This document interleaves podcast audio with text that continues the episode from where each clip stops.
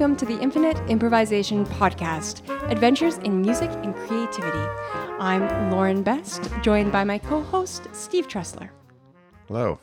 Hello, welcome back. Yeah. So today we're going to do a little check in on some educational projects we've got we've got going. Um, I like to refer to myself as a teaching artist. I don't know what you think of that term, Lauren. Do you embrace teaching artist?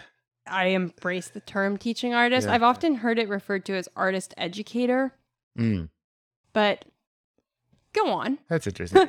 yeah. So I've, I've heard it as a way to refer to people that have a a dual career path. So in my case, the performing recording artist side, and also the education side, where I'm not necessarily a performer who teaches a little bit on the side, or an educator who plays a little bit on the side, but kind of going all in in both areas. And yeah, I know some people aren't aren't a huge fan of the term artist educator. I do like teaching artists because oftentimes when we we talk about our greatest teachers, we call them like, oh, one of my you know my first you know my first music teacher. We don't say my first educator. Sometimes it nothing against the term education, but sometimes it can reek of the system a little bit. So, but artist educator is a similar similar term. Mm-hmm. What? How do you feel about facilitator? I, I like it. I like it more than consultant. We've talked about that, but that's another. You like it more? How how does it rank compared to teacher and educator? Or I guess teaching artist is a little different than teacher, but Yeah. It's to me it's facilitator. It's maybe even seems like more of a neutral term. Sometimes it might not be it's just maybe even a little more ambiguous. What what's what's being facilitated and is there the education happening or you're just helping uh manage a, a, a group of people and just kind of keeping everyone on track? Are you facilitating a meeting? Does it mean you're leading it or just muting and unmuting people? How, how much how much is going on? So and I have to say, facilitating artist versus teaching artist Mm. has a very different energy in terms of like, I don't know, just like teaching artist sounds a little more homegrown, like a little, Mhm. you know, a little more holistic maybe. Yeah. Um, whereas, and I really like the term facilitator because I think it's understood very broadly. Like this, this kind of brings us to, you know, Mhm. class versus lesson versus workshop Mm. versus session, like some of these ambiguity versus seminar versus retreat versus camp versus yeah, yeah. exactly exactly yeah and and how different industries or different contexts or different regions or different you know there's different approaches but we we try to find language that communicates well, but there can be there can there can be some ambiguous language Mhm. there as well but yeah for me teaching artist seems a little bit independent too because i'm not necessarily in a you know in the in a big institution or, or something like that and yeah facilitating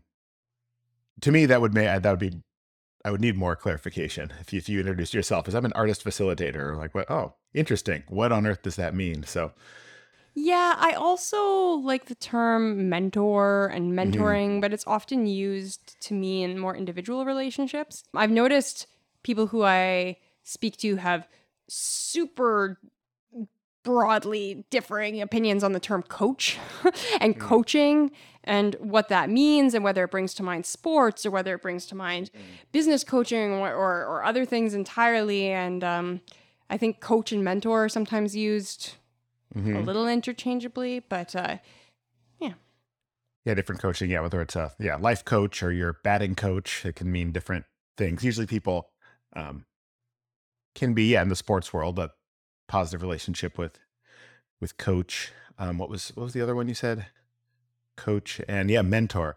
That's important. You know, I speak with with my mentors as reverence, like, oh, this was my great mentor. But calling yourself like, hi, I'm a saxophonist and mentor. I'm like that. That just sounds a little presumptuous, and I'm not sure.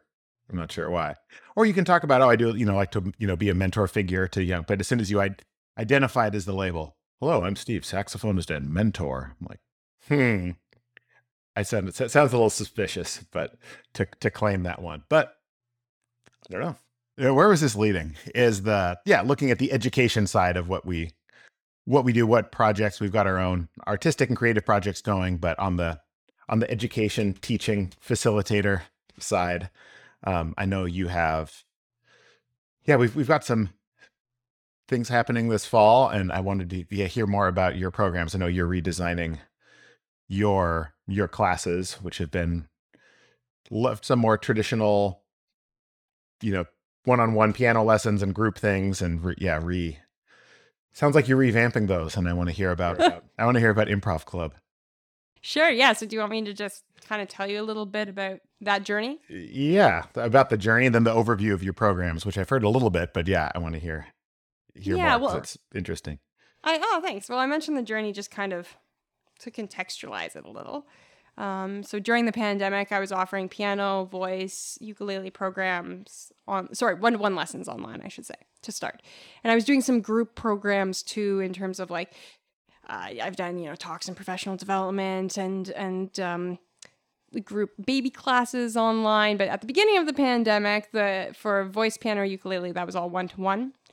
Then last summer, uh, I over the summer chose to switch my individual lessons to groups, uh, and so I kind of designed that over the summer what those groups would look like and I, I mean i already had some idea of that from facilitating lots of groups in different kinds of contexts and uh, both for music but also for like other art forms or or um, learning through the arts um, and and things like that. So um, over the past year, I've been running these groups, uh, and so they've I had a piano group, I had a ukulele group, um, and they're group lessons. So they're covering a lot of the same stuff that we are covering one on one. In fact, we have some one on one, I'll use the word coaching or feedback or mentorship time during the lesson. Um, but then there's all this group stuff too, where they're getting to collaborate and improvise and uh, do, you know, creative activities together and do some activities that focus on coordination and skill building and like kind of building general musicality.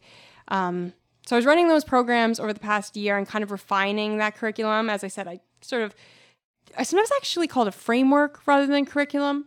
Because when we like when we think of a curriculum like a method book, um, and the idea is that I'm using this framework with method books that we were using before, and some of the students, uh, it's kind of like an in, uh, like an independent study portion of the class, and they might be doing that in a method book, or they might be doing that uh, like learning songs, like learning other repertoire of their choice, or they might be songwriting or like working on their own projects, or and their own project could be improvising. But it's that sort of self-directed journey where I'm making suggestions, I'm helping them kind of move towards that goal. Um, and helping them practice effectively, right? Helping them engage in deliberate practice, helping them with their problem solving and with guiding them. Um, but it's coming from where they want to go, you know, and kind of, and, and the pacing is a bit more where they want to be. Um, whereas in the group, I like to do lots of co-design with the groups too and get input. Um, but with the group, like we're we're we're going through more like group creative processes or group um, activities. So last summer, I was developing that framework and then implementing it over the past year and kind of refining it and like, you know, like any new program, seeing what we love, seeing what we want to change. As a result of that, of doing that over the past year, um, I decided to offer it in the coming year um, as mixed instrument groups. So we'll have piano, ukulele, and voice together in a kids group. Um, oh, I uh, and also gave it a name after this year of experimentation, and that's Kaleidoscope Music. And I call it that because with a kaleidoscope, you see things from different perspectives, right? You see things from changing perspectives or, or, or changing interpretations of what you see. Um, and it creates patterns and it creates kind of instant compositions. Um, and I felt that kaleidoscopes being something that creates patterns out of what is and creates kind of artistic interpretations out of what is, but also being like a playful toy and something that we use as a tool for observation and reflection, really, right? It, it- like a kaleidoscope doesn't have rules, or you don't win a kaleidoscope. I, well, I hope you win a kaleidoscope, but you don't win at kaleidoscope. You know, like it's um, it's about it- uh, like kaleidoscopes are inherently process oriented. Um, Yeah, it's an, And it's, I- an inf- it's an infinite game rather than a finite game. There's not a, there's not a rule. You're you're playing with it, but there's the the goal is to continue. totally continue yeah playing. and and they're like and it also it's that um fitting together pieces to make a whole right? The idea of like a, of of different perspectives coming together different people right? But like also different elements coming together um to create like this cohesive and beautiful pattern that may sometimes be somewhat abstract right? More or less recognizable um but can be appreciated. Both Yeah. in play and and in like in art, right? Like we we play with kaleidoscopes. We also have lots of examples of art that um that that uses kind of kind of those methods. So anyhow, I digress. So over the last year, um, that's what I've been doing. So in the fall, I'm also having a voice specific group. Um, so we'll, we will have one one voice group for people who really want to deep dive on voice in the in the fall in Kaleidoscope. I, I'll have a kids group, an adult group that are both mixed instruments, and then a voice group that's okay. for ages ten and up. So like kids and adults mixed together, but with a with a like voice concentration Got it. Just because voice technique can have some extra stuff, vocalists can still join the kids or the adult group, but like I thought I would do one voice specific group as well. I see. And then a mixed instrumentation with keyboards and ukuleles and guitars. yeah, and, and it could be voice voice with that. Like I Okay, I okay. specialize in keyboard and ukulele. I do play some guitar as well. Um, but with this with this format, the idea is that like the musicality building parts, I'll say. Some of that's on instruments, some of that's off.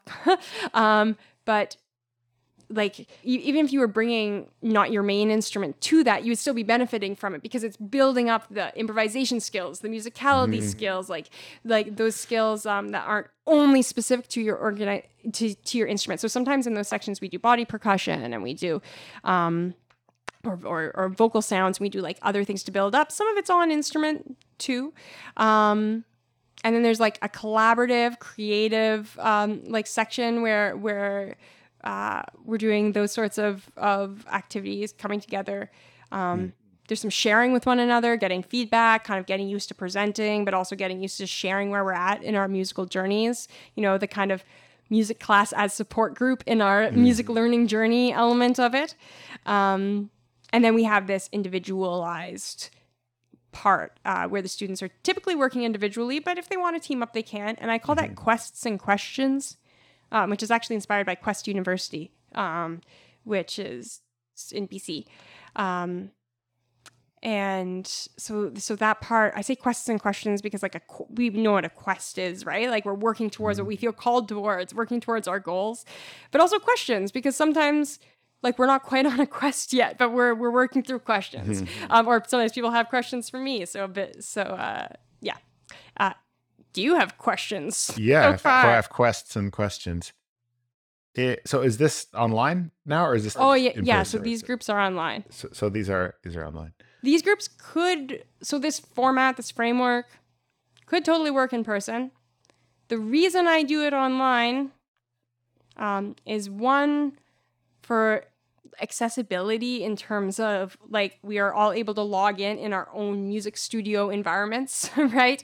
I am mm. not limited by the number of pianos i can fit into a room. I'm not it, it to be candidly it makes it logistically possible right? Because i can't run a mixed instrument class and not know how many pianos i'm going to need. Like i mm-hmm. could i mean i could run a mixed instrument class with only one piano in the studio in person but the the the point is is that we each have our own instruments our own sort of musical fishbowl with it being online, but that we're coming together. Um, and you know, like I have two kids. Uh, After school time is busy in terms of getting kids to and from activities. So, um, and the area I live in um, has a lot of people who live in in rural areas, and so for people to who live like a half hour or you know an hour out of the main center, for them to come into town for their kid to do a music lesson and then go back home it can really start to become a time a huge time commitment um and, you know and bringing siblings and this and that. So part of it being online makes it more geographically flexible. I can take students from different regions but even in terms of my local community it makes it more accessible in terms of people not needing to commute. But also it means we get all the benefits of technology. So I do it on Musi, uh, using Musi, which is a platform.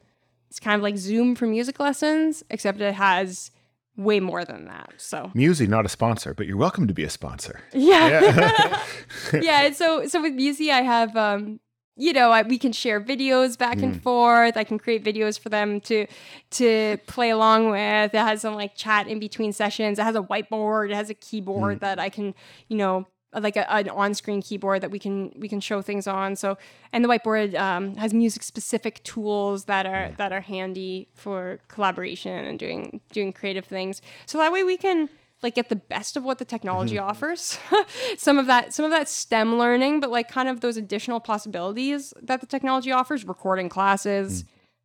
There are i'm sure there's things i'm forgetting to list about Yeah. the about being able to mute also so Yeah. again like we can mute and and do things individually and we can unmute and share um, which has a lot of benefits in that kind of environment um, so that we're able to have really individualized musical relationships with our instruments like that we can have some sense of privacy and working you know working on our own but that we can also um, come together obviously um, and share and collaborate and get all the benefits of the group in that way Yeah. And I like that you call it a framework rather than a curriculum because curriculum sometimes sounds more rigid. And it's certainly, if it's a framework that other people, you know, it's down the road can use, it gives more autonomy and creativity to the teachers. But some people don't want that. They want the curriculum, please. Just spoon feed it to me so I know what to do next. But Well, I mean, there are yeah. there are some curriculum like elements to Yeah. it, right? But the idea is that can flex to Mhm. Different curriculums. Um, Mm. Have you heard the idea of spiral curriculums or spiral education? mm, no, tell me more. So the I hope I don't I hope I don't uh, reduce this too much, but the the general idea is that we can teach sort of advanced concepts to even beginners Mm-hmm. in a somewhat more generalized way and then return to that concept over and over and gain more depth around that concept rather than thinking of our curriculum as being like small building blocks that we add up little by little and you get all these building blocks and then eventually you get to see how those fit together and you get to see the big picture right?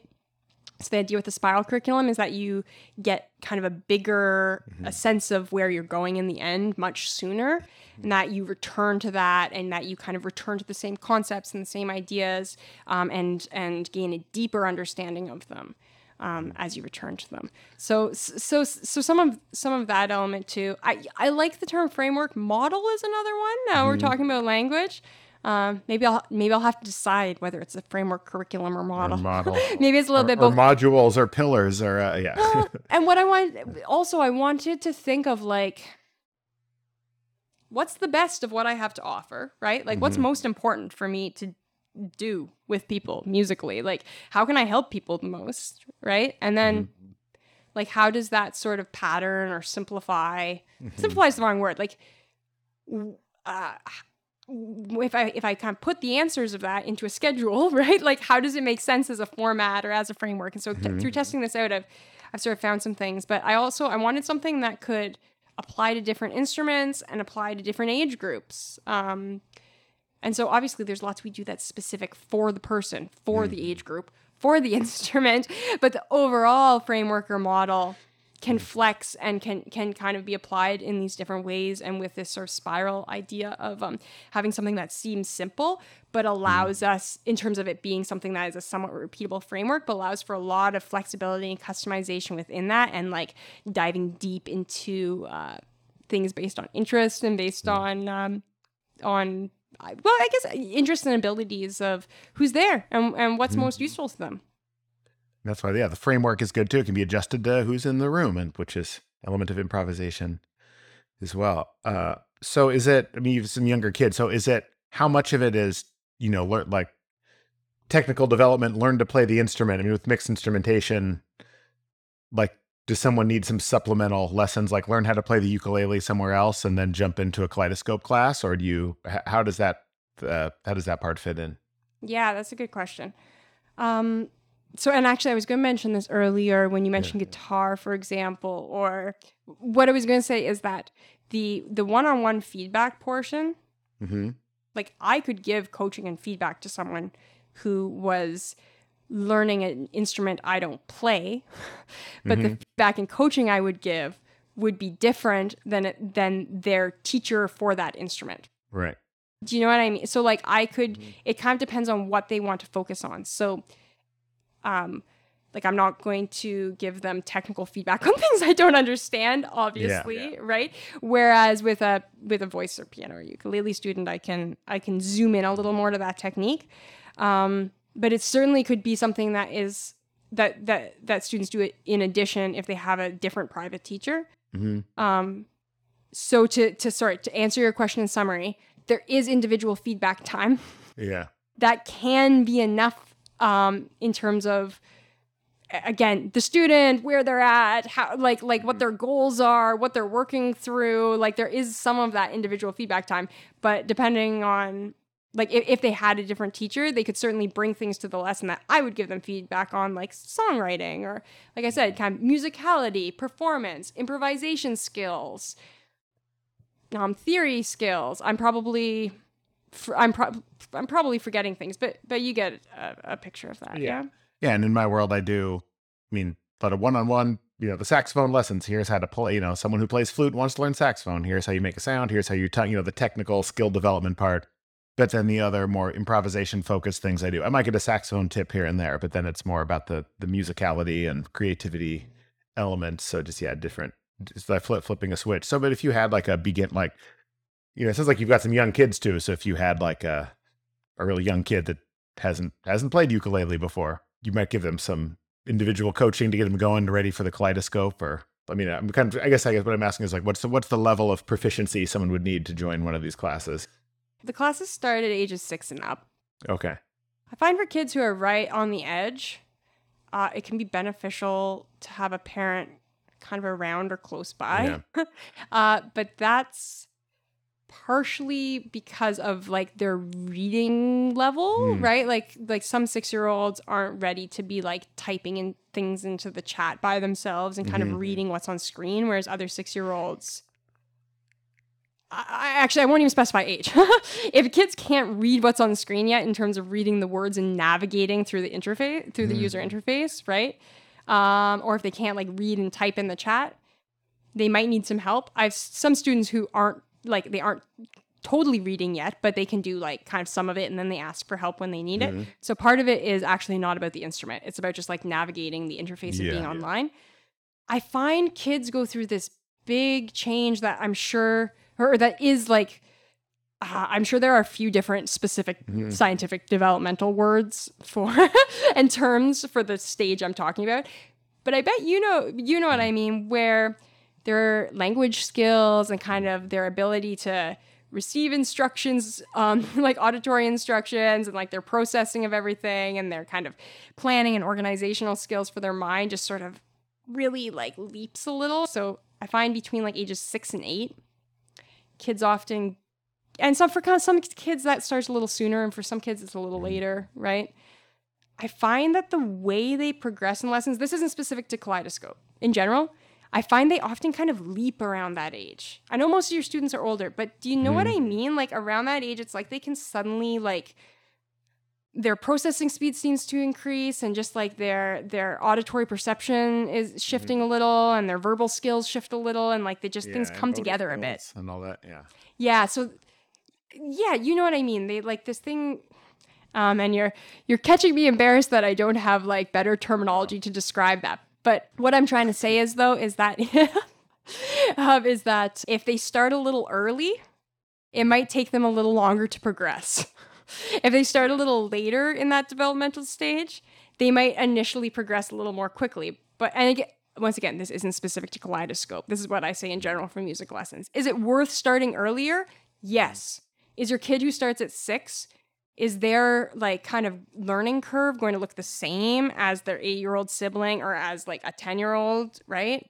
It's a little different, but it's absolutely still worth starting sooner. So, um, in terms of the basic level of proficiency on the instrument, they could come to me as if they were coming to their first piano lesson with nothing. Like I've definitely had kids start with this format with almost nothing to begin with, right? Mhm. And then just like one-on-one lessons, it's all going to depend on how much time they spend in lesson time and how much time they spend practicing, right? For like kind of how quickly they they kind of go through some of those foundational concepts. But the principle behind how I've organized this, I believe this to be true through observation, and I believe the science supports this, is that the classes are front loading a ton of musical experience. So if we kind of like as as you talk about in improvisation workshops, right, with older kids, like let's get them playing and creating and doing stuff, and they're going to have all of uh, like these increased skills that have nothing to do with reading music. And in some ways aren't specific to their instrument. Like it is specific to their instrument but it's also transferable because they're getting hmm. these like all these musical concepts and musical skills that are being strengthened through like these collaborative and creative activities. Yeah? And so then like the kind of more typical lesson stuff when you're kind of saying like what do they need to start? What are the fundamentals? Like hmm. There is one-on-one time. I'll catch them up with that as well. Like we'll get them rolling with that. Like we'll get them rolling with the technique. We'll get them all that. Um but that they're also getting to, like because in one-on-one lessons sometimes kids don't get to collaborate with other kids for quite a mm. while right they may get to collaborate with the teacher but they're not getting those other collaborative musical Or skills for 20 years in piano lessons, or who knows? Yeah. but sometimes for a long time yeah and and also in one-on-one lessons i was only with students for a half hour typically sometimes more Yeah. but often like the majority of lessons are half hour these classes are 50 minutes so the again the idea is that they're with their instrument more so you know mileage may vary on practicing right but what i know is that the kids are going to be spending more time making music with their instrument in those first however many lessons right so so that just returns to the idea of beginners, right? Like how much mm-hmm. they practice on their on their own or like in between lessons. And also what they're coming to the lesson with, right? Like some people come this may be a little different. I don't know if you find in saxophone lessons some people are like a little bit self-taught, but like some mm-hmm. kids have been messing around on piano and going to dance classes and they actually have a bunch of informal musical training, right? Whereas other mm-hmm. kids have like barely touched it when they're starting. Yeah, that's uh, that, that's true. Oftentimes, yeah, some will do that. Some are just too worried about they don't want to develop a bad habit and don't want to start anything till they have some instruction, which is respectable. And some just try to figure some stuff out on their own, which ends up often being a head start. Sometimes I have to correct, you know, we got to correct some things that aren't quite right, but just kind of feeling your way around the instrument and developing a relationship and getting a sound is usually a bit of a head start, even if you have to adjust some things as you go. So, uh, um, on Kaleidoscope, so is there? It's clearly it's about the, you know, about process rather than product is, what- is what it's sounding like. But is there some sort of is there some sort of final project that they're that they're doing, or prefer, like what is a what does the end of the term sound like in, in Kaleidoscope? Yeah. Um I mean, I shouldn't say it's about process rather than product. Okay, well, that's what It's I said. That's not what you said. So yeah. Well, it's about well, I actually did kind of say that that like with a kaleidoscope, a kaleidoscope itself is kind of all a process. I actually as I said it, I wondered if I was leading there.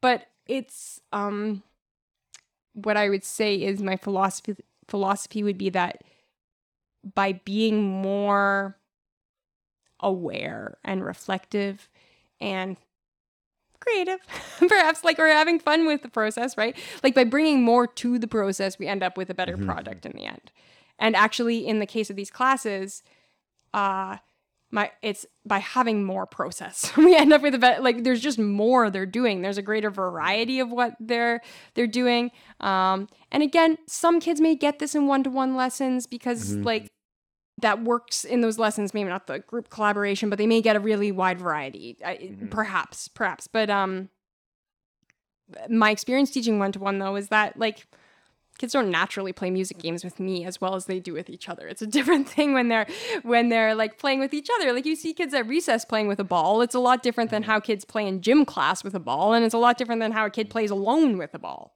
right? Like there's Mhm. there's different approaches. So anyhow the we're- i'm actually planning three recitals Mm. for this group.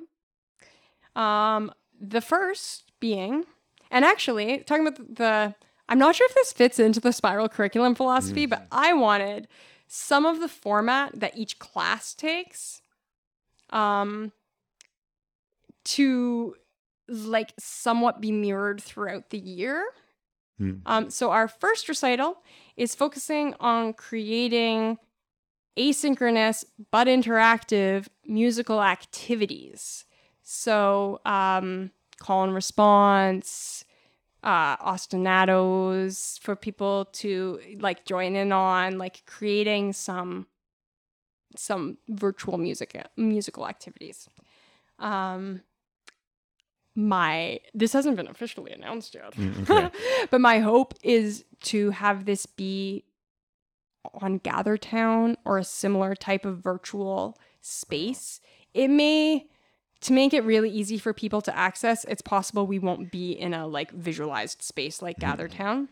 Um, but it for the sake of imagining what this could be like, we'll use GatherTown as an example, right? So in GatherTown, you might have like sort of the virtual drum circle where we've like prepared different body percussion, rhythm tracks for people to try to learn or to play along with, right? Oh. Or and we might have like a section that's um more of like a gallery, right? Where we have some like prompts that use some visuals, right? And then we we have we may have a section where the students have recorded some um like call and response improvisation prompts where they're like doing some of their own improvisation or their or their own ostinatos and then leaving space um, but the idea is to like design musical activities for the students to show their friends and family and for them to do with like with each other like with other classmates Oh. but that over the christmas holidays we'll have this that we'll have some fun with in class and like during the classes sharing with I each see. other um, but that they can also kind of take this to their friends and families to do to do something that is a bit interactive Okay, for the fam- for, for the audience to participate yeah in as well.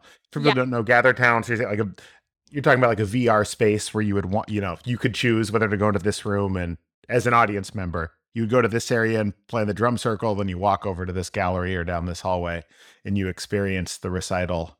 Well, the- GatherTown isn't like entirely v- like you're not putting on a VR headset. It more Yeah, yeah. looks like um it actually like it, you're like a kind video of game or something. yeah, it looks like a vid- it looks like a simple video game. It looked Mhm. like I was going to say Minecraft, but it actually doesn't look like Minecraft.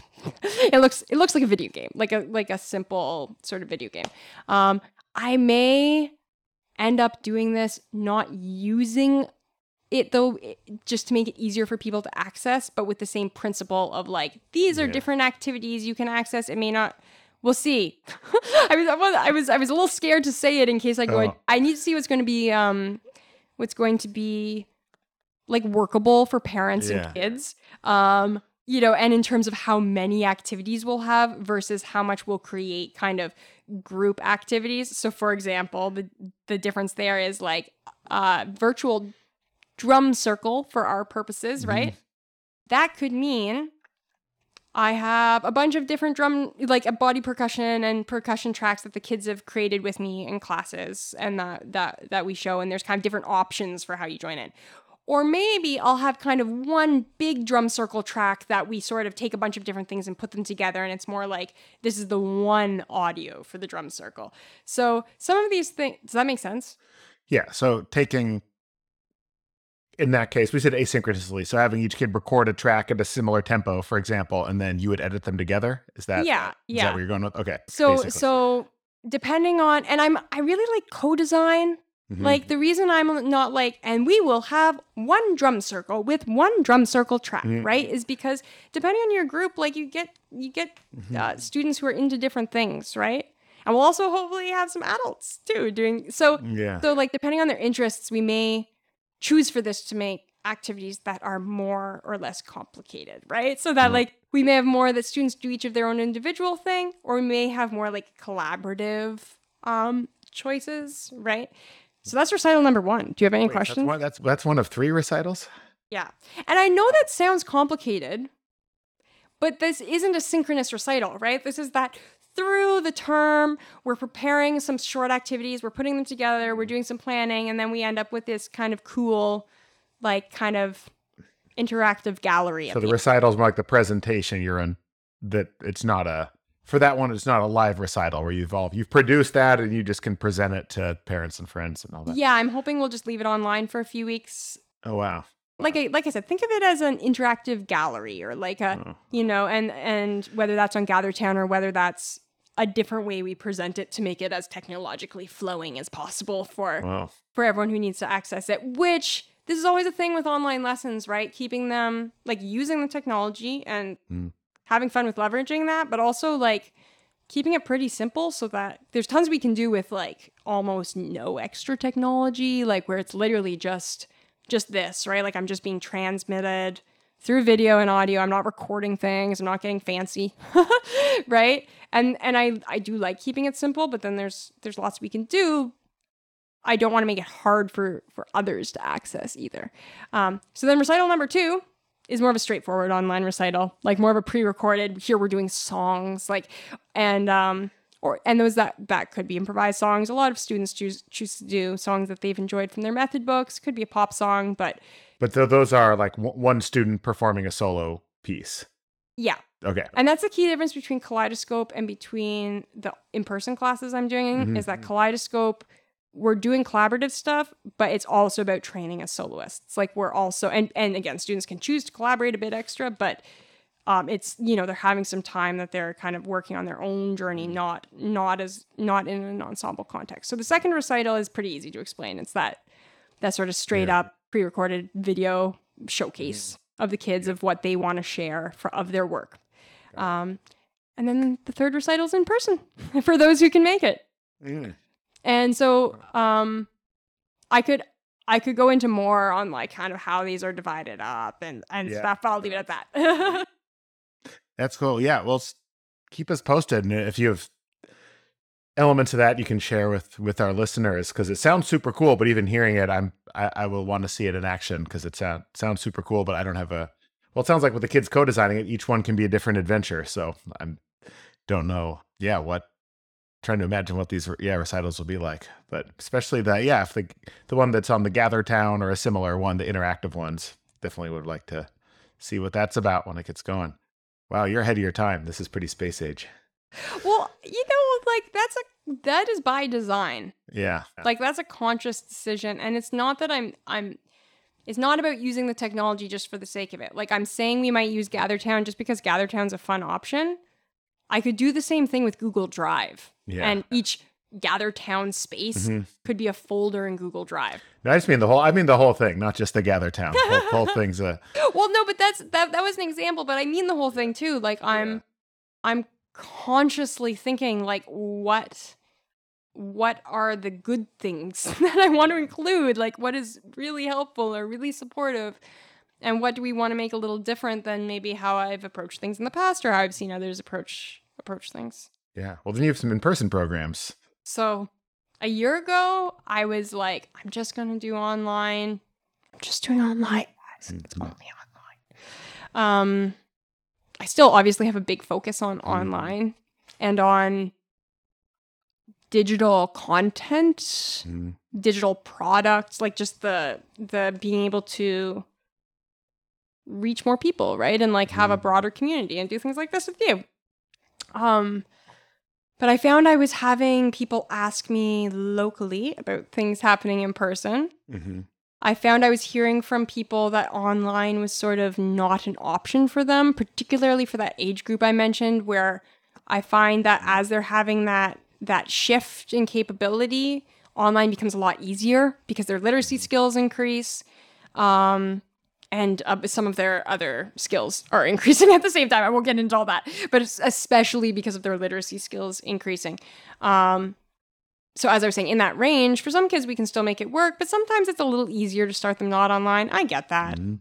Uh, I also have a six and a half year old, and he was keen to do some stuff not online.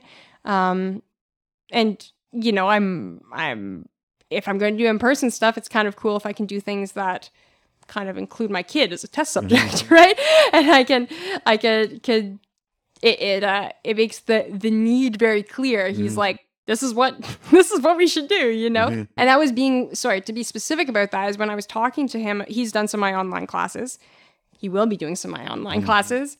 But I was kind of like, I was just thinking, you know, as I was planning for next year, like, what does he think about what he would Mhm. want to do with other, you know? And he said he wants to get together with other kids and sing songs and make up songs and play instruments. Yeah, yeah. And I was kind of like, yeah, that sounds good. And like, again, some of that happens online, but I said, ah, okay, we can make this happen in person. So, in person, I am doing, I, and one other thing is, so my in person classes are at the Harmony Center in Owen Sound, Mhm. which is a church that was converted into a community art space.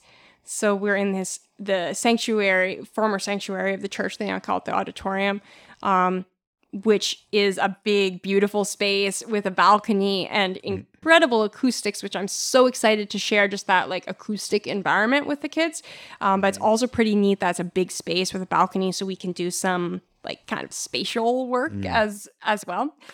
So the in-person classes are focusing on improvisation and focusing on ensemble improvisation. I'll say improvisation and creativity. You know, mm. improvisation and creative processes. Not all processes, creative processes, need to be totally improvised or or mm-hmm. like or uh, primarily improvisation, but there's a lot of that because I think it's an important skill for a bunch of reasons, and I think it serves the development of transferable skills. Um, so we have creative music for kids for ages four to seven. So a kind of bridge between that early childhood music group stage and group or individual music lessons stage. So that like a child could well, my son will be in Kaleidoscope Music Kids and he'll also be in creative music for kids because they're just slightly different environments. Um, because like I said, the in-person isn't focusing on as much one on one to one type stuff, no method book, nothing like that. It's focused on on the um, ensemble experience. We have improv team, which is for ages six to seventeen, which is interdisciplinary improvisation, music, movement, theater. Uh, maybe we'll get into some other art forms, but a focus on music, movement, theater, um, ensemble, improvisation skills. And then we have creative rhythm and voice ensemble, or Crave Music, which is an all ages program. By all ages, I mean Rhythm and voice ensemble. That's it was cave for minute. it was Cave, but I realized, yeah, right, right, yeah. no rhythm. Yeah. Yeah. Um, and crave makes a lot more sense because that is the idea is that we'll get that craving for all the benefits of of of music that we get. Um, I've been describing it as a drum circle and a choir smushed together. That's all ages, and by all ages I mean like ages 10-ish and up. I mean, you know how it is with older kids. They get a sense pretty quick of whether it's the right kind of space for them or whether they'd rather be with just kids, you know? Um, but I, I I really value intergenerational programming so that parents or grandparents and kids can can make music together. Uh, yeah, and those are the groups. Wow. That's amazing. You need to come run those here too. I, well, that- hey, you can run those there. We can Oh, have, we can have some sisters, no, sister groups going no, no, on. No, that's your job. Oh no. uh, that's yeah. I definitely want to hear more about the interdisciplinary improv club. Maybe that'll be. We'll, we'll definitely need to follow once that's going too. We'll get a follow up on Yeah. that because I could ask a million questions about that. But Yeah, and so with these, it was a like, like I said, focus on ensemble work because I was thinking like, why do we need to be in person? Like, like one, like, why do some people not want to be online? I have a whole bunch of answers for that. I know you have a whole bunch of answers for that. Like, we know it works better for some people than others, for some contexts than others. Like, I'm not a an everything must be online evangelist necessarily, right? Um, as much as I see tons of possibility um, as well. But like, so so what what's most important about being in person, right? And so being in an inspiring, unique space that gives us acoustic and spatial experiences that we wouldn't otherwise have, um, and allows us to have the experience of performing, whether in an ensemble or in like a featured moment, right? In a big room, because that's kind of intimidating. But if we're doing it every week, that really gets us more comfortable with that big room and that kind of that kind of space and that kind of feeling. Um, and then I'll, like creative ensemble work. That's being in person. We can do a little more with creative ensemble work. Like you've done some online, I've done some online, but there there's there are some things we can do in person more effectively. well, like a Um, drum, like a drum circle. You yeah, you've well, the- you well know, when we're having a conversation like this, the latency and delay is not going to be a big deal. And for some music things, we have workarounds, but certain things that are rhythmically in sync and grooving, like that is, unless everyone's got the best internet around. But yeah, when you're in that space together, yeah, that's some of the the magical things you can get from being in the same space with people at this time. That doesn't work as well online. and and the like you know that in that um I believe in the power of building community online. Mhm. But for my local community, getting us together in person, bringing people into this Mhm. art space that I hope they'll come into for other reasons as well. Like there's something about that community building aspect, about um, like the social benefits we get from music and like the mood benefits from that and all of those things that I think again we can get some of online but is enhanced in person the the just feeling the rhythms like the physically like the physical wellness and health benefits of of music um and then also like i you know bringing a variety of instruments people being able to try out some different kinds of percussion instruments and for the 4 to 7 year olds having that group music class experience for that age group that is a little different online because we don't have props and we don't have the same Mhm. auditory and visual spatial experience. I guess one question that this is something we, we have had some conversations about is when you have uh, parents signing their kids up for music class. Like when you have like the baby and toddler class, then it's, you know, people that want their kids to do that. Oh, it's exploratory, try all the instruments and just have an experience and they don't necessarily have something specific in mind. But as they get older, you know, certain parents are like, okay, now it's time for junior to get into piano lessons. And I'm just wondering how how it's going to work with your um sounds like you're already getting some demand from people in your community to have these classes and so it's in some ways it's has a more of that open exploration of some of like what the kids do when they're when they're younger. But if there's some people specifically looking for just piano lessons or just ukulele lessons and then if if you think just because you're present because a lot of these are yeah not program you know they're they're very unique programs. And yeah how that's going to work. Yeah, get, getting people to sign up for something maybe they hadn't heard of, but once they hear about it, they go, "Oh wow, this sounds like a great, you know, great community for my kid." Um, Yeah, like the idea with with Kaleidoscope music lessons is that those online like are piano lessons. like they're in a group, but like I was doing a piano group last year. The- yeah, the people who I was teaching piano to one to one before are now in Kaleidoscope music classes. Yeah. So, um, and I've had people locally ask me about theater classes when I did teach one to one piano, and they were specifically looking for theater, not for piano. And I think, um, I think there's some of what you're describing, right? Like there's some people who aren't looking for an improv class. They're looking for a piano class or a music class, and they're welcome to join Kaleidoscope Music. But there's also like a lot of piano teachers and piano classes out there, both online and in person. And like, uh, if if people are looking for something different than what I'm serving, there's Yeah. of course tons of other options. Um, but what I've noticed over time is that, like, I think to myself, oh, piano's pretty accessible. like, keyboards aren't that expensive. Like, Mhm. if people really want to, they can probably find a used keyboard. Okay, that must not be the barrier. Like, like you know, etc. Right? I think. Mhm. Oh, I think of all these ways that that piano is possible for people. Right?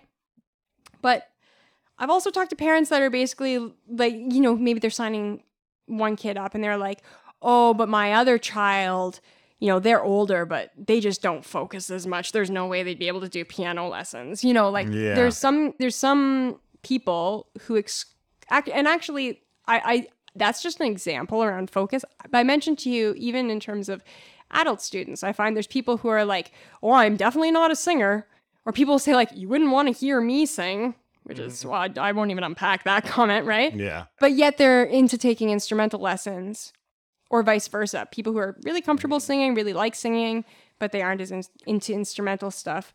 Um, and so the the imp- the improv class, I'm hoping that it can open the door to improvisation for people who aren't necessarily going to be signing up for one to one lessons or for uh, instrument specific lessons and who might want to explore some music, but they're you know more comfortable with those theater aspects. Um, or vice versa. I'm hoping that maybe people who take one to one lessons with someone else might come to this Yeah. and have their, you know, gain improvisation skills that they can then use with their other instrument um, or, you know, gain some insight into the theater world that they can then take away and, and transfer other elsewhere or, you know, students from the Kaleidoscope music classes who are already, you know, getting some of this improv that they can, you know, explore that a little further in person and get some of those ensemble aspects in person. So I've I've tried to create complementary programs hmm if that makes sense. And I've tried to kind of cover like an age range of the types of requests I typically get. Um, not because I have to serve everyone, but because I'm not sure where else to send people otherwise. And I would like to be able to have those different age groups experience those benefits. Yeah.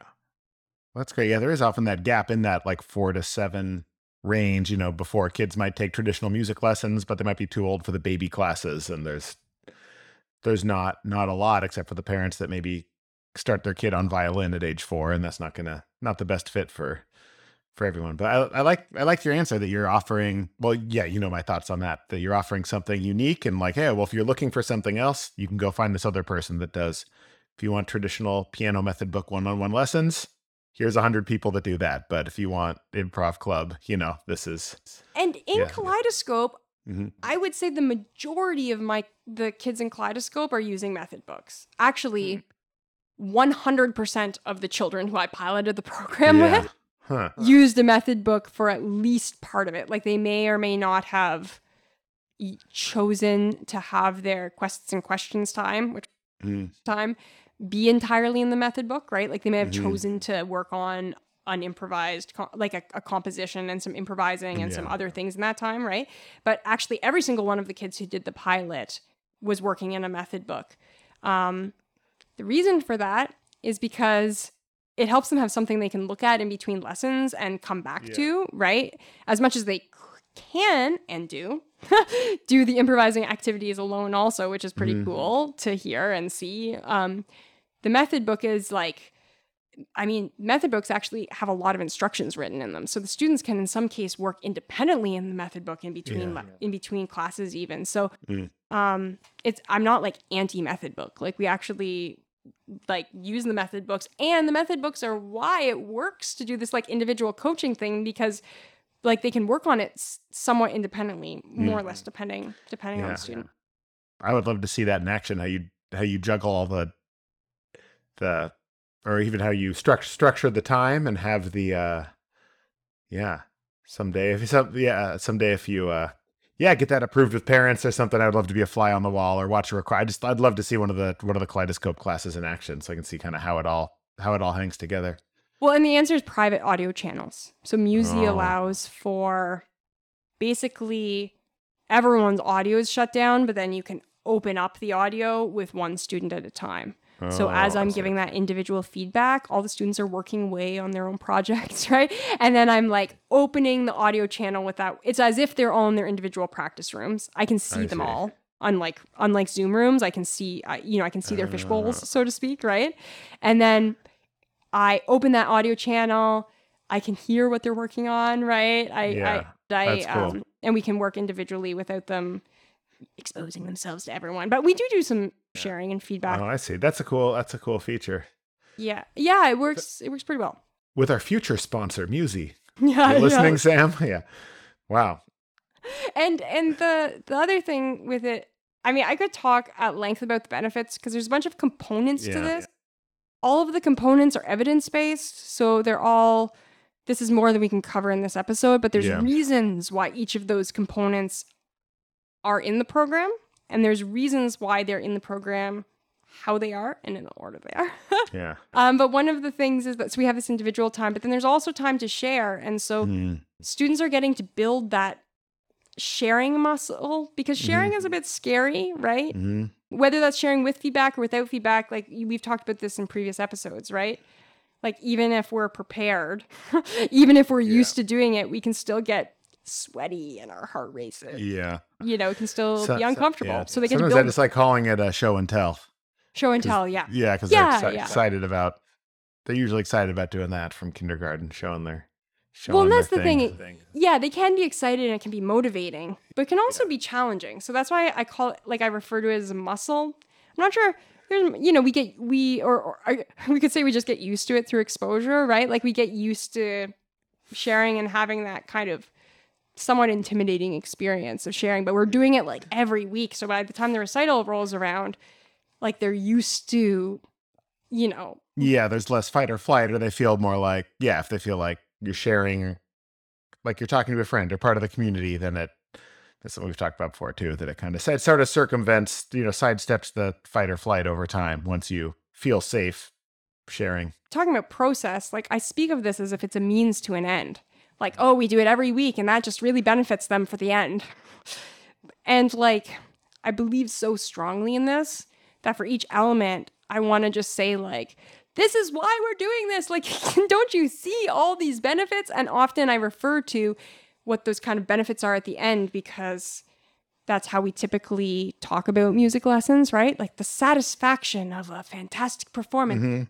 Right or like the gift of music for the rest of our like we really talk about it in this like payoff in the future Mhm. way which aside from the fact that that is not a great way to motivate ourselves as i've mentioned to you and the science behind there's a bunch of interesting science behind that in terms of using extrinsic rewards that happen after um, the Yeah. effort that's a whole other discussion what i wanted to say though is that the sharing in the class, even though I talked about it like a means to an end, is really a lovely little special thing on its own, in its own moments.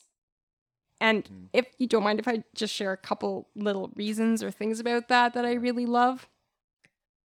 One is just hearing the kids give genuine positive feedback to each other Mm. off the cuff is beautiful to hear. It's beautiful to hear the kid who is giving the feedback do such a like say such caring things. Like it's not like like you know, just they'll genuinely say like wow, that was really cool. or like that was a really cool song you wrote. Like it just sounded really good. You know, and the kids saying that means so something different than me saying Mhm. like when they hear it from their peer. And so not o- for the person giving the feedback, it's a beautiful caring moment for them to be able to like share that positive feedback in that way. For the student receiving it, it's a beautiful moment because that's a different kind of impact and it creates a different kind of mm-hmm. classroom culture like when it's not just me giving the feedback as in, you mm-hmm. know, or or even a parent giving the feedback, right? And the kids get to be inspired by each other. Yeah. But what I was going to say is that you, what you may find surprising is that I equally love it when students choose not to share mm. because so often we have a big performance and we are like like some kids may want to perform but there like can sometimes be some pressure towards that performance right? Or even some coercion or bribery. Um and also sometimes it can be like oh it's this one opportunity right? But like for students to be able to make that choice and consent and to say yeah i'd like to share today or to be Mhm. like no i'm not in that at that point in my process. Like i just love seeing them make it that choice and like take kind of responsibility for where they're at. Or sometimes they'll be like i only want to share up to this point because that's as much as i've practiced right? Or whatever but ha- having them like have that ownership over what they share when they share if they share in that moment um like i love that just as much as like the sort of successful performances or like super cute feedback Yeah, and then seeing someone who chooses not to share and listens for week after week or month after month, and then finally jumps up with with something, and it makes it that much more, yeah, more Well, impactful for everyone. yeah and as we know like some kids will listen every week and you wish they would share but then some kids like don't want to listen as much they just Yeah, want to share their own stuff so it's nice being able to like have that balance Mm. uh both ways Wow. but okay what about you Oh, oh. Can you tell me about what you're up to? Because I have a, I, you know, the more you can keep asking me questions, and I will keep talking about yeah, this because I've watched. I, have no, I've noticed. Yeah, yeah, not, yeah, I'm not uh, unveiling as much uh, new programs like uh, what you are, but I had, yeah, I mentioned I've had the saxophone studio going, you know, one on one, somewhat traditional lessons, but focused with often kids who are playing jazz or improvising and, and doing that. That's just been kind of ongoing for for years, but really been developing these community based creative music improvisation programs. One's the Game Symphony Workshop, where we use some elements from improvised theater games to make um, maybe the process a little bit more disarming and community based, and people become a little more comfortable in that environment with with games and activities, um, collaboratively improvising, composing their own music, and then also I've been working with uh, various school programs, high schools, middle schools, and universities around here for various classes, or I've kind of fallen into a some sort of a my own my own little niche, I guess, of kind of helping students get like the jazz program specifically, like get jam session ready or get jazz combos going. Because so many of these programs are based very much in these large ensembles. You've got a large concert band and marching band and a large orchestra and a choir. And then, you know, maybe 30 years ago, schools started having these jazz ensembles, but still so many of them were run maybe even more like a, you know, a military band or concert band. We're learning this music, but there's maybe a jazz style behind it. Then there's some sections where people are supposed to improvise and maybe someone who's really into it or they're, you know, take lessons. You've got a couple kids that are ready to jump up and improvise and play solos. And everyone just kind of hides back until it's time to play the third trombone part again. And and there's a lot of that going on those big, you know, jazz competitions and all of this. But there's been more and more interest with that really an experience of if you're just kind of hanging back and playing your part and never sticking your neck out there, it's not going to be the deepest jazz experience where you've got this element of contributing to the group and being part of something bigger than yourselves and supporting your friends and all that that we get you know the empathy and listening from an ensemble but also being able to express yourself and share your point of view so i've been doing various you know the i had well, let's see because that sort of game you know theater game kind of stuff and i had that separated from more jazz training and now they're all sort of they're all kind of combining together but i would find different ways to have a workshop experience mean, it can be challenging if you've got 20 kids in the room and they're all expected to play solos and if you're taking turns you know, you play a solo. Now you play, you know, like how I learned, here's a bunch of confusing chords and scales, and we're going to stick a microphone in your face and pass it around. So you go between being bored and checked out to like, oh crap, it's my turn. I know I'm going to sound bad and everyone's going to laugh at me. So it was like, could be kind of annoying or traumatic for some for some kids. So finding different ways to make this work as a group. So I teach lots of a lot of call and response with everyone all at once, teaching teaching tunes by ear and having kids do their own variations and do call and response back and forth. And mixing that up with some of the more textural, you know, games or do some conducted improvisation, which is sound painting. Mixing those together have been a program that has been attractive to several of these programs. I work a lot with this community music school called Seattle JazzEd, um, and getting that program go. They were called Jazz Clubs. Now I have a new new name, but working with there was one group to bridge the gap between kids that basically learned how to play the first the first classes are just some basic you know how to put your instrument together how to make your first sounds and how to get up to the first you know there's there's a lot a lot involved in just getting the wind instruments working and articulating and and all of that but then there was a big gap between that and the more advanced level ensemble so it's like what's the what's the gap and so i was helping design a program for the kids to be able to learn. We almost use no notation. There are some charts a little bit, but learn some music by ear. Did some of these community games, but then they learned how to play solos and had these songs memorized and were ready to go to a jam session. So we hosted some in, informal student jams. They could come up and play the tune they learned because so much of this music is really social. And just being able to have that jam session experience and culture, which you don't always get in just jazz band, which as I said, feels more like marching band where you're an interchangeable little piece in this in this machine and you're not you have less less ownership over you know over what you're playing.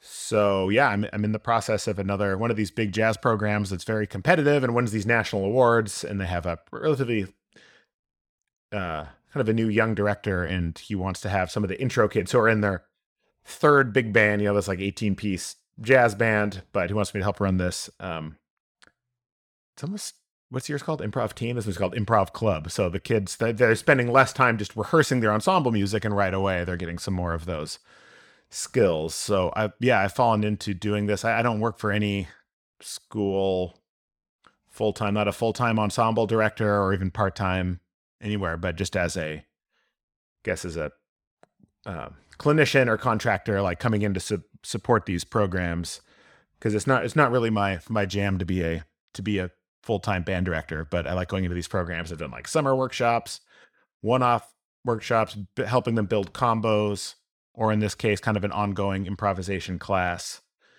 And that's been really cool. I love you know and i like working with more advanced students too. Sometimes there's some that are like getting ready for grad school auditions and working on more advanced things but i've really found that niche of getting people that can basically play their instrument but haven't improvised before or might be terrified or you know getting them so they're like jam session ready and then then some of them they find that um, that community and the camaraderie you get when it's like student led, you know, and there's some student led jam sessions now for some of my former students who were in these programs that are now like some of are in college or have graduated recently and they're putting together these outdoor jam sessions I get to go to with all these former students that are all into into having the the jam culture. Uh so I've been yeah, got a few of these coming up and they're, you know, I tailor these experiences for, you know, the format of these different classes and schools and um and I was doing a similar thing recently when I was in my uh yeah, a few weeks ago, I, the Hawaii Youth Symphony brought me out to run their summer jazz intensive, which was very sweet gig. I actually recorded some reflections on that. I may have a solo episode coming out on that, but kind of running they're like jazz combos, which are usually like three to six people, but these were a little bit bigger and just doing all those same things, teaching them tunes by ear, some of the community textural ensemble things, but then having them, you know, have a big performance and playing jazz tunes and they had jam sessions every day. So building building those kinds of experiences and it's had and there seems to be more of a, a need for it as the jazz programs want to want students to have those experiences and skills. But and as you've I've been talking about, I've done some like improvisation retreats and for for adults and I really yeah, it's like the idea of doing more of those where it's kind of our own. I really like supplementing and serving some of these other programs, but kind of also, you know, building our own thing and having these workshops and retreats or summer camps, uh, th- things like that. But at the moment, I'm doing a lot of this, you know, helping serve the local jazz programs in the in the community. And yeah, found a thing that's you know there's a need for it, and it's somewhat unique. There's lots of jazz artists that come in and teach, often like instrumental coaching or something. But I'm trying to yeah design these whole programs, and yeah, that that's sort of what I have coming up. It's taking you know it's not that much different from what I've been doing, but it's um I'm into the over the years that I've been doing it, I'm starting to yeah d- design more of the programs for these schools instead of just kind of coming in as a helper every now and then, like being more involved with making the whole music and jazz experience happen. So anyway, any probably have some questions on that. That's that's a quick overview. I hope that was sort of hope that was clear, clear as mud. I don't know. I liked how you talked about bridging the gap. hmm I think whether, like, you were talking about folks that kind of have some starter stuff, or maybe you're doing some of the starter stuff, if we want to call it that. I there, I mean, we can call it foundational, but what yeah, I or just like where basic, probably call like proficiency. proficiency, maybe. yeah. Yeah. But what I was going to say is that like the amount of that stuff can can vary widely, Mhm, right? And then it tends to be like an experience problem, not an information problem. And I think a lot of people think that they need music lessons or they need a facilitator to come into their group or whatever because of an information problem, which Mm. even 10 years ago, there wasn't as as many music resources available online. And certainly not Well, now our information problem's the other way. We've got too much information. That's the yeah, that's what. I Yeah, mean. yeah. It's like so we need a guide to make sure we're getting the right information Yeah. and that we're kind of on a on track to get to where we want to go in time. That we're not getting like too lost in a certain category Mm-hmm. of information. That like we're moving, you know, towards the right milestones on the right trajectory. But um, or like when I was a kid, you know, I the the, like the music resources like i had to like pay someone to tell me stuff because i Yeah, they're yeah. or i could maybe buy books and find it but i wouldn't even necessarily know which books to buy like it was Mhm. all it was all much more maze like you know whereas now there's tons of information you know and not to say that there isn't a role for teachers and mentors and guides for all the reasons i said but um but to the, i think bridging that gap is often an experiential thing it's often you know i heard recently on a podcast a scientist saying that humans learn from experience. We want to front Yeah, load yeah. experiences. Um, and if humans learn from information all we would need is textbooks right? Like we would just ship some textbooks to each of these kids or send them a, a list of links uh, for Yeah, like informational youtube videos and then they'd be set. Yeah, and, But, and like- things like that can be guides through experience, but we but uh, the- not yeah. not often. And it's it's wonderful that all that information's there, right? I had to re- you know replace a certain fuse in my car, and I wasn't sure which. You know, I get to look it up on YouTube and get the information. I didn't have to hire someone for a private lesson. I could just get the information and do the thing. So that is quite handy. But yeah, in this case, yeah, being able to make that an experience when a lot of it is part part of it can be information. Usually the problem is too much information and it's confusing. And but also making that kind of making the right kind of environment and the right space where they feel comfortable doing it and have a good time and connect with their friends and then it feeds on itself. So it's often more of a fear or um, you know emotional regulation and community thing that I'm putting together. or Not yeah, it's if you're a music teacher and trying to be a gatekeeper for information, it's going to be a hard time for you because that's that may, maybe it maybe in the past, uh, but also yeah, when I talk about proficiency, because at a certain point, someone's first time making a sound you know the creative thing can happen just right away your first lesson you don't need a certain amount of proficiency to do something creative and improvise. So I've, even in beginning classes we'll do the creative stuff.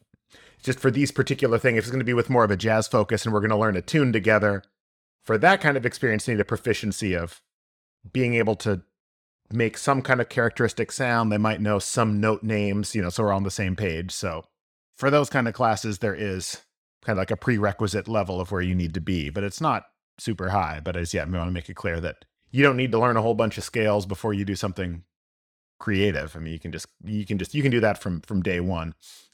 But if I've got a kids that are you know going to be ready to play in a jazz jam session by the end of the quarter, then yeah, there's a certain level of proficiency that ha- yeah, and with the saxophone kids, I could be there as part of the proficiency proficiency training, but not not always. And finding things that work well with people with even at the same age, there can be varying levels of technique and varying levels of theoretical knowledge. So as soon as I get to anything technical or anything too theoretical, here's how you build a chord. Some people are kind of lost right off the bat and some are bored and like hitting the sweet spot is so hard with that stuff. It can be possible, but I do a lot more of these conceptual things that people at varying levels of experience or technique or like they can understand if we're talking about how to maybe shape and build intensity, or we're going to take a theme and make some changes to it, or we're going to do question and answer phrases or or things like that. And some people that maybe have more technique can flash their stuff a little bit, but it's still gauging. So a lot of yes, certain so things that are more rhythmic and phrasing and conceptual and um, talking about the form and the arc. There's certain things that really can latch in with what everyone's doing. But yeah, as soon as it gets to technical and theoretical, and that's often how jazz improvisation in the early years was taught. Like, well, here you play this mode here and do this, and here's a scale pattern, and here's a lick, and all this, all this stuff, which can be either confusing or cookie cutter, or mm. or some people are gobbling it up, and other people are just are, some people are just scared, and then throwing all that stuff on it doesn't help. Well, and I find that a lot of that information is relatively quick and easy to learn later in the journey. Mm-hmm. Yes. I've, especially when I talk when I'm thinking about children. mm-hmm. Um but adults too, like really for any any journey curve, but especially when it's children who are like developing their and and as I was talking about like in those early stages, trying to get like some of this stuff memorized can be really slow. And it can just take a lot of time. Like you know I, I that's a whole other subject around memorization and things like that. But like there's some technical concepts that we're more that we're more likely to try to get children to learn all the names or terminology around things when they're a bit older. Not that you can't teach it to them at a younger age. It's just like a, a cost benefit thing around like how long it's going to take them you know and the benefit they'll get from it. All, oh yeah, and starting with all the notation right away. This this nonprofit us talking about JazzEd. Or I was running those jazz clubs. I was doing over the summer. Did like a week long intensive of like learn to play your instruments. So I was working with the clarinets. Like beginning, they didn't know how to put it together, and by the end, we actually learned this little Coltrane song by ear with a couple parts, and they were playing. But for that, there were like no music stands. We used no notation. I might have I had a little at some point I gave them a handout to show them what we were playing, where it was on the staff. We just did it all by ear, by rote, and by modeling and they learn and they learn quick because yeah so often because they're in band right off the bat it's like okay well here's the treble clef and here's the meter and all these abstract symbols and keeping track of the note names and where they are instead of in the physicality of just maneuvering this awkward instrument making a sound is can be enough of a barrier so it was just focusing on that. It was really cool doing it doing it in that way. And, and as you said once you have like in, in this area if you've got kids that learn some easier tunes and they're jamming and they're really into it then later on they want to play more difficult music that's when i can be like okay well now we need the foundation of you know knowing your major scales and we're shifting whatever you want to learn what the Dorian mode is or how to build the seventh chord. Like if they're already hungry for it and they've had the experience and they love it and they're like all in, then we can go through the mountain of like technical work and they're ready for it because they like have experienced the benefits. And then we go into more of like the there's like kind of a, a mountain of a very small mountain, a foothill of theory and technique and it's like, hey, you can jam on these. There's some of these like beginner tunes that don't change keys and they're groovy, and we can learn 50 of those if you want. But your friends are playing some of these more advanced songs, then we get into the. And so that's a huge part of what I do. It's fr- front loading it with other stuff, with the community building and with rhythm and variations and all those things that I was talking about, and then doing the chords and theory later. Like that's one of my big teaching licks, doing it that way. And it's just tip, not how, not how like the you know the jazz pedagogy land is very heavy in the in the other stuff. And once someone's ready for it, then you can find all that online or wherever. There's no shortage Well, of. well, exact. I, like, and I should say when I I um, I tend to agree. I do I do for some for depending on the context. Sometimes I do do notation fairly early, but in sometimes it's non-standard notation or there's there are different approaches. And I will mention that for some kids I've found who are like pre pre literacy, right, or like they're just kind of they're pretty young, they're just learning to mm-hmm. read. I found occasionally they really get notation. It's like as they learn to mm-hmm. read, they learn notation and it's like Yeah. it seems the same to them almost like they just get it right away and it's super mm-hmm. supportive right away. That's not always the case. but I found like when it is, sometimes if you just dip their toe in a little, they can they can really, you know, I don't want to say take it from there, but like they can really build upon that. Mhm. But I, I heard a, uh, it, well, I was talking to a, a former primary school teacher about stories and about how kids can tell a story before they can write down a story. Mhm. And I was kind of thinking, I was just thinking of the, the parallels there. How like sometimes some kids really vibe with notation and it helps them. Sometimes, you know, sometimes kids don't vibe with notation and it takes them longer. Kind of like how some kids learn how to write a story pretty early and they can actually write a fair bit of a story, right? But for other kids, like they're really not going to get there quite at the same rate of being able to write down a story, right? Yeah, well, a kid can you know tell you they're hungry long before they can write it on a note and Yeah. say, "Hey, mom, feed me." You know, so and it's- so that we should give the kids an mm. opportunity to tell stories without having to write them down, so to Yeah. speak, right? In a in a musical sense. yeah, I'm yeah huge on that in all these workshops. But it's funny when I get back into like teaching saxophone lessons, got some kids coming over. Like the notation comes in early. Oftentimes, I'm getting them ready for band, and you know, so I'm is I'm helping these other systems. Like I would, and I probably should. It's funny. A lot of those beginning lessons are not for all this creative talk I do and creative media I'm putting out there. A lot of the yeah, some of the basic um elements of like, hey, let's play the instrument, learn how to read. It ends up it certainly could be more creative. I sometimes just kind of default to how it's done or how I was how I learned and you know, but then putting in those things and learning by ear. But yeah, we end up doing a lot of notation right off the bat just because I want to make sure, you know, a lot of times parents are like, hey, you know, ju- junior wants to pick up the instrument and join join the band in the fall. So I have to get them ready on those skills. Not always in the in the way that I would introduce them myself. So Yeah, yeah. Well, and sometimes too, that's a good point. And that's the reason that like I'm not anti-notation. I'm not anti-method book, you know, because it it gives us shared vocabulary. Yeah. And um Oh, the saxophone method books are so much worse than the, the piano ones are just like well sequenced, have bright colors. The saxophone ones are. I'm hoping someone, ma- yeah, made one that make as uh, I've got a love hate relationship with some of these method books, but a lot of the ones that people have just been using by default are very outdated and like that fingering hasn't actually existed on a saxophone since 1934. So we're gonna cross that out. Like that's I think we could do a whole a whole episode just on this. But Yeah. before we wrap up, I have another question for you though. And that is um I'm making sure this is actually a question. Hopefully by the end of this I'll have Not a, a it'll it'll be a question. But Question. that that is that so like often in the contexts I work when I'm not facilitating groups out and about, but you know, um like piano is often a solo instrument voice is not always you know sometimes we're some some people have more experience in voice ensemble but often if i'm doing individual lessons with someone um it's a more of an individual experience or if people are trying to develop their vocal technique it's more of an individual experience.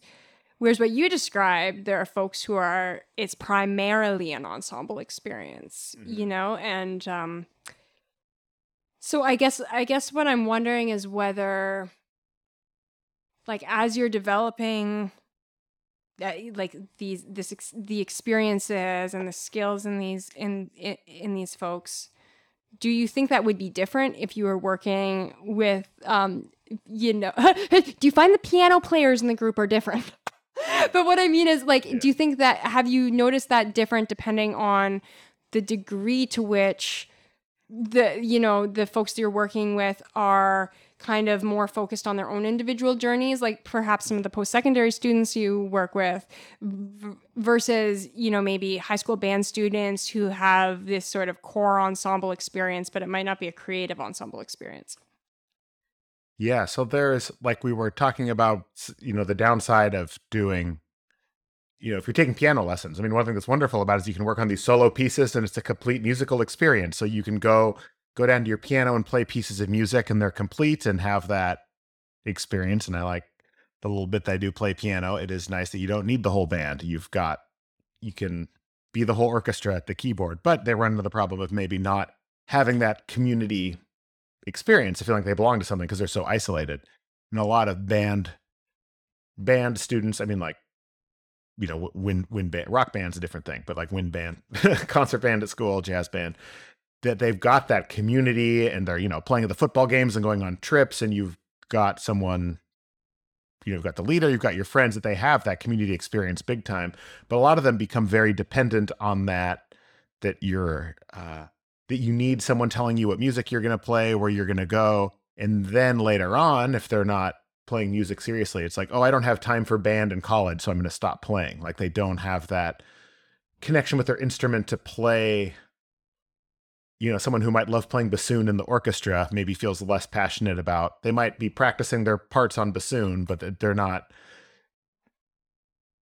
Uh, it's not the same thing without the whole ensemble and all your friends there. And so, I mean, even during the pandemic, I was seeing a lot of students work working on unaccompanied pieces, like to play, so you can have that complete musical experience, like writing music, playing unaccompanied pieces, and some that were more advanced. We would do some like Bach violin partitas and cello suites that were, you know, adapted for saxophone that were designed to be solo pieces. And I like playing those because I'm not practicing something and trying to imagine that there's a piano accompanist or imagining an orchestra that's not there. That's actually a complete musical experience. Um, but some of the kids that yeah end up writing their own music or putting together their own ensembles, those are the ones that seems to be a predictor of people that want that continue playing. Right? Some need a band to play in and someone to tell them what to do in order to keep playing. And you can find that, but then uh, others will, you know, learn you know learn their own songs off of youtube or the, the ones that have a little more independence or initiate things they're the ones that tend to like continue no matter what situation they're they're at. I mean that, that's that's the one the one thing some of these kids that are in these programs they're competitive and they travel and win awards and they've got these screaming audiences but then when those support systems are gone then it's like you're alone in your apartment with your saxophone and you don't have your parents screaming for you at the jazz competition anymore. You know once that's all gone where's the connection to the music? Um and it can involve finding finding more people but so i i, I just see that as an opposite problem of the person who just plays guitar or piano by themselves you know there's i, I yeah i yeah whether you have the yeah complete sorry yeah the, the solo being able to have the solo experience or the group experience but being too stuck in just one or the other sometimes can lead to problems later on Hmm. Yeah, and that's a that's an interesting question for another episode yeah about whether playing a solo instrument or a, like a self-contained instrument or an yeah. instrument with a broader frequency range or an instrument that is often played solo or whatever whether that leads one to have greater musical independence or Mhm. uh be more likely to like have intrinsic motivation rather ex- than extrinsic motivation or et cetera Yeah. et cetera but um i think the different like that i think you you touched on something really important there in terms of finding ways of self-initiating Mhm. creative processes or musical goals Um, you know, I have definitely been alone in my apartment or alone in my house or whatever. Like it's taken a long time to develop my own tools and techniques and strategies and mindsets to uh I mean, well, maybe I, I, I think that, but I mean, maybe in a way I was kind of intrinsically motivated from the beginning because I was writing music from such a young age. But I think despite writing music from such a young age, I also know the pain of feeling blocked or feeling um, like I'm looking for structure or supports or extrinsic um, motivators or those kinds of things. Um, Yeah. So I, yeah, that, but, but that having that kind of sense of not just drive from within, but desire from within.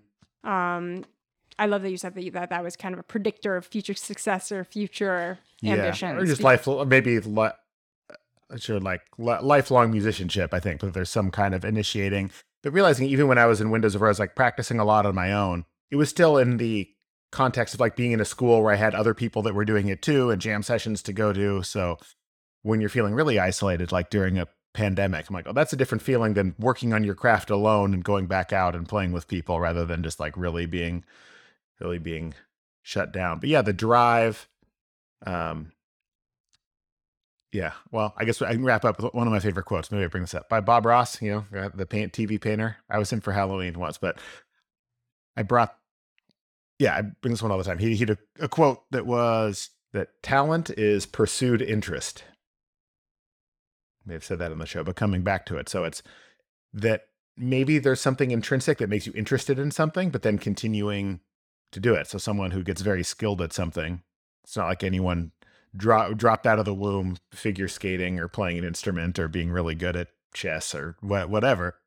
But it's something they're interested in and then enjoying the process of doing it, regardless of your skill level, and continuing to pursue that until someone's like, Oh, Lauren, you're so talented. I wish I was talented. And it's like, Well, I, yeah, one day I wanted to tell my when my dentist said that to me, and I'm like, "Oh, you're so lucky. You you're you know have the talent to be a dentist. I wish I could do it. I just don't have the talent for it." And you know, that'd be ridiculous. You could go to dental school too. It's the same same thing. But yeah, that there may you know how, how much you know what is there some you know natural gift how much that plays into it, which I think the research says like a lot less than we might expect. But I just like that if you're if you've got the interest and you pursue it, like that's where it. Yeah. And if you that's keep what- pursuing your interests, then you end up pursuing a podcast. Yeah. Uh-uh. Sounds well, good. it it's been the time always flies. Yeah. So It really we- does. We, we succeeded at um, coming up with another fun episode. We didn't end up. We said, "Oh, this one will be pretty short." Look what happened. We got to cut it off after that was. That's how it's going to go.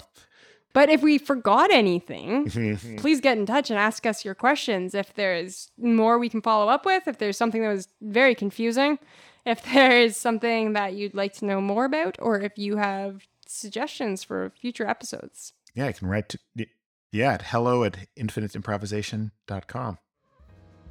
Okay, thanks for listening. Until next time. Thanks. Remember to subscribe, and we'll see you again soon.